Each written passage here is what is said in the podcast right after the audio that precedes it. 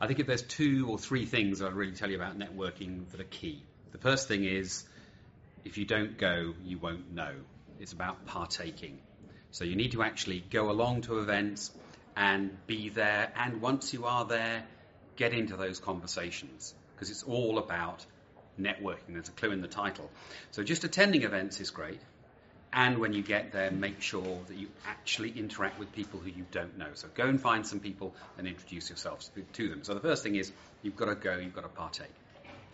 The second thing is, above all, do not sell. Do not sell. Networking is not about selling, it's about giving.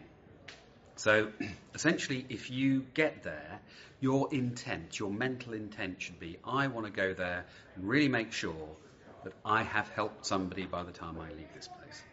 Because if I help somebody, that generates the help for the future. And that's a common misconception. People say, well, I don't know what to sell, I don't like selling, etc., etc. Great, don't sell.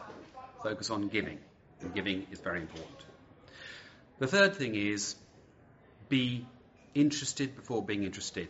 Interesting, rather. So find out about people. Because if you find out about them, first of all, you will learn about the great depth of skills that they have, the people who are behind them, the people who they might network with. And secondly, you can really understand how you can help them. Because if you understand that they're interested in this, then later on, as part of a follow up, you can be more specific.